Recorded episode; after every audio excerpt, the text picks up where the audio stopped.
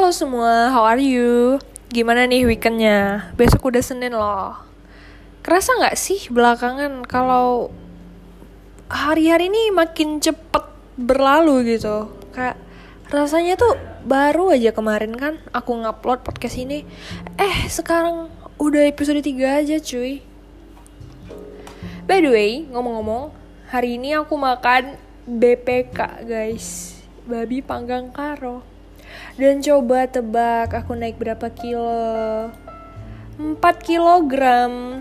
Anjrit Dari BPK doang.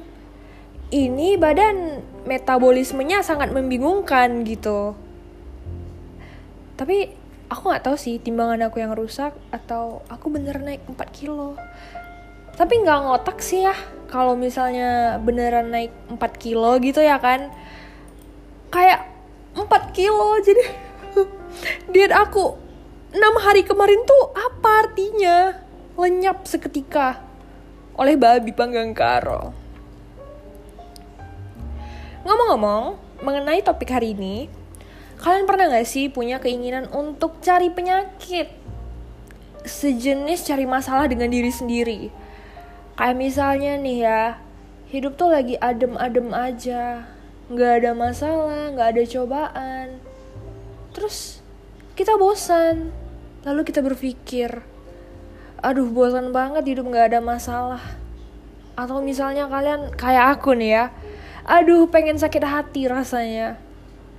Saking bosennya guys, sampai kepengen sakit hati, tapi amit-amit deh. Omongan adalah doa dan aku nggak mau sakit hati aku nggak mau sakit hati cop karena sakit hati itu sakitnya sampai mental. Udah sakit mental ditambah beban otak. Ditambah lagi beban pekerjaan. Nggak kuat nggak kuat. Please aku nggak mau sakit hati. Ampun nggak mau nggak mau. Mungkin bukan aku doang ya yang kalau misalnya bosan kepengen ngerasain rasanya sakit hati. Atau cari masalah dengan diri sendiri. Atau cuman aku doang yang kayak gitu. Tapi nggak mungkin sih aku doang sebenarnya sih ya kalau menurut aku tanpa kita ngerasain sakit hati kita nggak akan pernah belajar dari kesalahan yang kita perbuat. Atau nggak akan pernah belajar dari pengalaman yang udah pernah terjadi. Jadi ya kadang yang namanya sakit hati itu penting banget ya buat pengalaman hidup dan buat pelajaran kita juga. Tapi nih, tapi yang menjadi masalah adalah ketika seseorang mulai punya keinginan untuk disakiti terus-menerus. Kayak gini-gini. Kalau ada hubungan yang sehat gitu, lurus aja, nggak ada masalah, adem. Mereka nggak bisa enjoy, bosan katanya, nggak seru, nggak ada masalah. Nah, itu perlu dipertanyakan dan orang kayak gini gak sedikit loh. Dan mereka itu bukan masokis guys. Mereka bisa jadi adalah orang yang butuh terapis.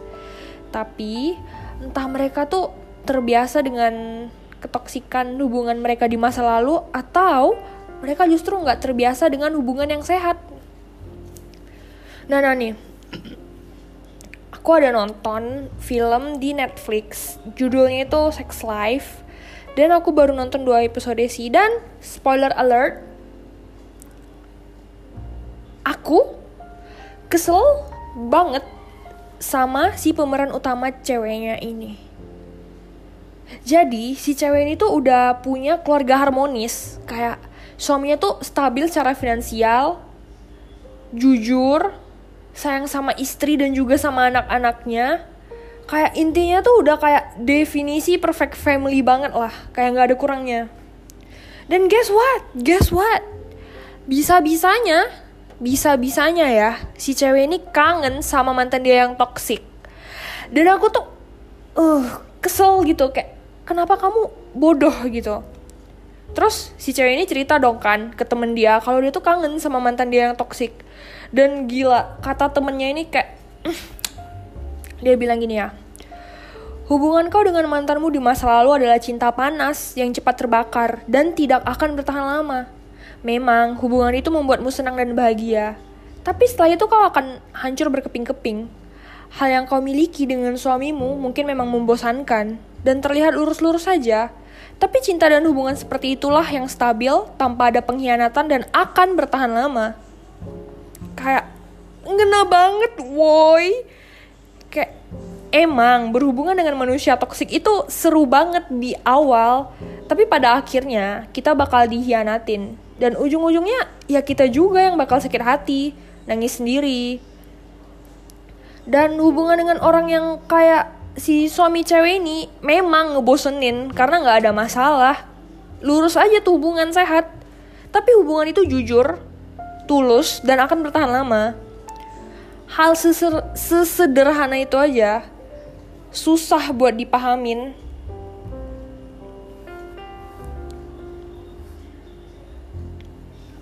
Bahkan, jujur ya, aku kadang hmm, juga suka main api dengan mencoba masuk ke hubungan toksik. Well, hubungan toksik ini kan bukan di pacaran doang ya, tapi di pertemanan juga ada. Dan ujung-ujungnya, ya aku sakit hati, sedih sendiri, kayak stres sendiri juga ujung-ujungnya. Dan berakhir lagi, aku ngeluh ke inner circle aku yang by the way the most kayak friendship paling sehat, paling waras, paling tidak toksik yang pernah aku punya. Ya aku ngeluh ke mereka kayak sakit hati nih aku diginiin sama si A gini gini gini gini. Padahal tuh mereka udah ngewarningin Fab jangan ya berteman sama dia dia itu nggak baik toksik jauhin aja. Tapi aku main api guys. Salah aku sih. Intinya tuh ya kenapa manusia banyak bikin dosa ya karena emang sesuruh itu kan bikin dosa dibanding nabung pahala dibanding berbuat baik Nah, konsep tersebut itu nggak beda jauh sama hubungan toksik. Paham nggak?